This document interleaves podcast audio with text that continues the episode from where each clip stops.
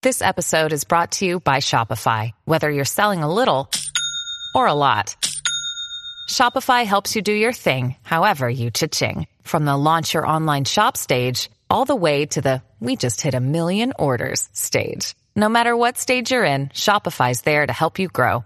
Sign up for a $1 per month trial period at shopify.com slash special offer, all lowercase. That's shopify.com slash special offer. ゆっくりレ夢ムです。ゆっくりマリサだぜ。レ夢ムは明日世界が滅亡するとしたら、誰に会いに行く？難しい質問ね。やっぱり家族と友達かしら？マリサは？私も家族に会いに行くぜ。じゃあ世界が滅亡するとしたら、最後のご飯は何を食べる？私はお腹がはち切れるほど、果物を食べたいわ。おいおい、最後のご飯だぞ。果物でいいのかよ。果物大好きだもの。なかなか手を出せないような、高価な果物を食べてみたいわ。嘘だろ。最後の最後で果物なんて。そういうマリサは何を食べるのよ。そりゃ、ジャンクフードだ。普段はカロリーやら胃もたれやら考えて食べるのを我慢してしまうものを。これでも買ってくらい食べたいぜ。それも確かにいいわね。ハンバーガー、ピザ、カップ麺、ラーメン。ジュルリ？マリサ、よだれが垂れてきてるわ。ああ、失敬。とにかく好きなものを食べたいぜ。そうよね。じゃあ今日は、最後の晩餐というキーワードが関係している事件を解説していこうかしら。それはとても興味があるぜ。というわけで今回は、最後の晩餐殺人事件を紹介するわ。それでは、ゆっくりしていってね。2014年9月、東京都北区田端のとあるラーメン店で、男が人を蹴っていると立て続けに複数の通報が入ったわ。そして署員が現場へ駆けつけると、被害者男性が仰向けで倒れており、口からは血が流れ、頭の周りには血だまりができてしまうほどよ。被害者は、瞬きがやっとなぐらい、ぐったりしていたわ。痛々しいな。一体誰がそんなことをしたんだ？駆けつけた警察官も、誰がこんなことを？と被害者に聞いたわ。すると被害者の男性は最後の力を振り絞り、震える指で、とあるお客を指さしたわ。その指の先にいたのは、カウンター席に座る175センチ120キロの体の大きな男。その男は大きな背中を丸めて、ラーメンをすすっていたのよ。え、そいつが被害者に暴行をした犯人か？なのに何をのんきにラーメンなんか食べているんだ。警察もそう思い、犯人である男に飯を食ってる場合じゃないだろと声を張り上げたわ。するとその大男は最後の晩餐なんだよ。捕まっちゃうからなと悪びれる様子もなくそう答えたのよ。な、なんだそれ、狂ってるぜ。それじゃあ、まずは犯人の生い立ちについて解説していくわね。この事件の犯人となる男は、今西慎一郎よ。今西は東京足立区に住んでおり、幼い頃から優しく親思いの少年だったけど短気な一面も持ち合わせていたわ。それは本人も自覚があったのか？ええ。でもそんな彼も高校に入学後あるスポーツにハマったわ。それがラグビーよ。今西はラグビー部に所属して、毎日練習に励んでいたわ。元ラガーマンか。それなら175センチ120キロというのも納得だぜ。そうね。ラグビーを始めてからはすくすくと育ち、この頃から体重は3桁を超えていたわ。そしてどんどん成長する今西に対し、母親はあることを毎日口酸っぱく言い聞かせていたのよ。何を言っていたんだ？絶対に人に手を出してはいけないという教えよ。おお、当たり前のことだな。今西は標準以上の体格の持ち主だったから。そんな彼が暴れたら大変なことになると母親は心配していたんでしょうね。そんなに口酸っぱく言われていたのに、事件を起こしちゃったのか。日頃から手を出したりすることが多かったのか？そんなことはないわ。今西は母親の兄が経営している、ネジを製造、販売したりする会社に勤めていたんだけど、勤務態度は真面目だったそうよ。本件を起こす以前に事件を起こしたり、警察にお世話になることもなかったみたいね。そうなのか。しかもかなり母親思いの子だったのよ。社会人になってからも一人暮らしはせず、母親と仲良く暮らしていたわ。お昼休憩になると家に帰り、母親と一緒に昼食をとっていたみたいね。それはかなりの仲良しだぜ。さらに今西が毎月手取りとして得ていた給料は15万円だったんだけど、そのうちの5万円を母親に渡して、家計を支えていたのよ。ここだけ見ると母親思いの普通の男だな。さらにお酒も月に1、2回行きつけのお店で飲むくらいで、自宅で飲むことはなかったそうよ。なるほど。でもそんな親思いの優しい男が、今回の事件を起こしてしまったのよね。一体その日、何があったんだ？それじゃ事件について詳しく解説していくわ。事件が起きる前日の2014年9月26日。この日仕事を終えた今西は、月に1、2回通っている行きつけのフィリピンパブに行くために、一度自宅に戻り準備をしてから、パブがある中野区へと向かったわ。そして午後7時頃、フィリピンパブに入店する前に近くにあった居酒屋でビールと焼酎を軽く飲んでから、午後8時頃にフィリピンパブに入店しているわ。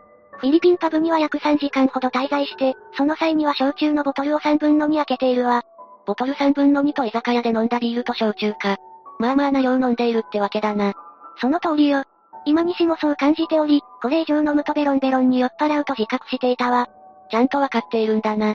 ええその他にも飲みすぎると記憶がなくなることもきちんと把握していて、翌日の仕事のために今西は家に帰ることを決めたのよ。そして今西は帰宅するんだけど、その途中で一つのラーメン屋さんが目に入ったのよ。ほう、それが現場となったお店だな。ええ。今西は帰ったらすぐ寝るだけだから、食事を済ませようと思って、そのラーメン店に午前0時頃に入店しているわ。そして今西は餃子とチューハイを注文し、カウンター席に座ったわ。その際、隣の椅子に足をかけて座ったのよ。行儀が悪いぜ。そしてこの座り方のせいで、事件が起きてしまうのよ。その後、メガネをかけた一人の男性がラーメン店に入店してきたわ。この男性が、後に被害者となる北島さんよ。北島さんは今西の二つ隣のカウンター席に座ったんだけど、座る時に二人の間にあった椅子に自分のバッグを置き、その椅子を引き寄せようと動かしたのよ。おお、でもその椅子には今西が足をかけて座っているんだよな。ええ。北島さんが椅子を動かしたことで今西はバランスを崩してしまったわ。元はといえば行儀の悪い座り方をしていた今西が悪いが。その通りね。でも今西は北村さんに向かってなんだこの野郎と食ってかかったわ。すると北島さんもそれに対していいじゃねえかよと言い返したのよ。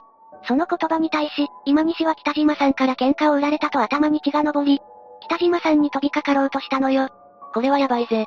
でもそこで、今西は衝撃の行動に出たわ。なんと北島さんがメガネをかけていることに気づき、そのメガネをとっさに外したのよ。な、なんだ？これには意味があって、今西は昔メガネが割れたことで怪我をしたことがあるみたいなのよね。だから北島さんが失明することや自分が怪我をする可能性を考えて、その行動に出たのよ。そこまで考えられるくらい冷静さはあったんだな。それなら暴力沙汰は避けられそうだな。と、思うでしょ？そんな冷静さを持っていたにもかかわらず、今西はそのままの勢いで北島さんの襟首を掴んで後方に引き倒したのよ。そして北島さんの腹や顔を十数回以上も踏みつけたのよ。え？えメガネを取る冷静さはどこに行ったんだよ。しかも今西は120キロの大男だろ？そんなので踏まれたらひとたまりもないぜ。ええ？しかも今西は当時、厚底ブーツを履いていたこともあり、店内には北島さんの顔を踏みつけるたびに鈍い音が響き渡っていたそうよ。地獄だぜ。この時、店内には10名ほどのお客がいたんだけど、その全員がその光景に恐怖し、誰も動けなかったわ。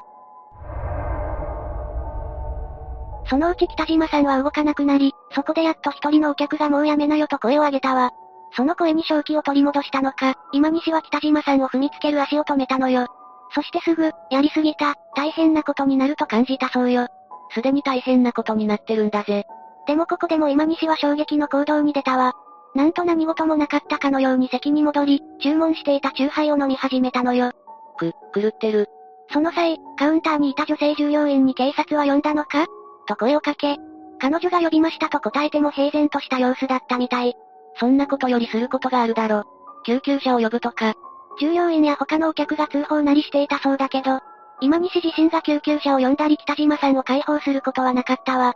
ただ座った席から後ろを覗くと、北島さんは鼻と口から血を流し苦しそうにしていたため、今西は北島さんに近づき、頭を持ち上げるという行動をとっているわ。え、まさか？まだやるのか？いいえ、他のお客から動かさない方がいいと言われ、それに素直に従い、元の状態に戻したわ。その際、今西の手に北島さんの血がついてしまったため、今西はトイレに向かい手を洗ってまた席に戻っているわ。かたくなに何もしないな、どうなってんだよ。しかもこれで終わりじゃないわよ。席に戻った今西は、さらに恐ろしい行動をとったのよ。このまま捕まると、多分ちゃんとした食べ物は取れなくなると考えた今西は、なんと、ラーメンと半チャーハンがセットになっている D セットを追加で注文したのよ。これが最後の晩餐か。ええ。北島さんの解放より、自分の食欲を優先したのよ。恐ろしすぎる。この注文を受けた従業員は、もちろん断ることはできなかったわ。そりゃそうだぜ。起きたことを目の前で見ていたんだからな。誰だってそんなものを見てしまったら、断ることはできないぜ。ここで拒否して怒らせたらと思うと仕方ないわよね。これを責めるのはお門違いよ。しかも今西はここでも異常な冷静さを持っていたわ。ここで逮捕されると無銭飲食になると考え、先に会計を済ませているのよ。なんでそんな冷静なのに、北島さんへの暴行に対しては何も感じないんだ。その差が恐ろしいぜ。そしてここで現場に到着した警察が、地面に倒れる北島さんの元へ駆け寄り、一体誰にこんなことをされたのか、と聞くと、北島さんは今西を指さしたわ。その間も今西は最後の晩餐である D セットをむしゃむしゃと食べていたわ。警察からあんたがやったのかと聞かれても、今西は落ち着いた様子で、ああ、そうだよと答え、飯を食っている場合じゃないだろと怒鳴られても、今西は最後の晩餐なんだよ、捕まっちゃうからなと答えたわ。冷静すぎて怖いんだぜ。そして今西は逮捕されたわ。次は、逮捕から裁判での様子までを解説していくわね。警察が現場に到着し、無線で連絡をしている間も、今西はラーメンをすすり半チャーハンをむさぼり食べていたわ。そしてパトカーに乗るまでにしっかり最後の晩餐を完食しているわ。罪悪感とかないのか？信じられないんだが。今西は傷害容疑で逮捕されたわ。取り調べに対し、数杯しか飲んでないと言っていたけど、呼気1リットルあたり 0.46ml のアルコールが検出されたから、かなり酔っ払っている状態の犯行だと思われるわ。でも犯行時は興奮した様子はないよなむしろ冷静だったぜ。ええ。今西は踏みつけている間、なんとも思ってなかった。被害者がどうなってもいいと思っていたと供述。D セットを頼んだことに対しては、自分は警察に捕まるだろうから、諦めて最後の食事をしようと思ったなんて供述しているわ。北島さんはどうなったんだ？残念ながら、事件から2日後に亡くなってしまったわ。そ、そんな。死因は内臓に損害を受けたことによる出血性ショックで、相当強い力がかかっていたみたいね。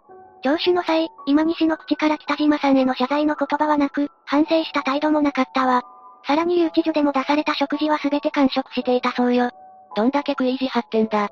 その後、裁判が開かれたわ。今西は、起訴内容について間違いありませんと答え、やりすぎたと思ったと述べているわ。法廷には、今西の母も出廷していたんだけど、今西が逮捕されてから勤めていた会社を辞め体調を崩したそうよ。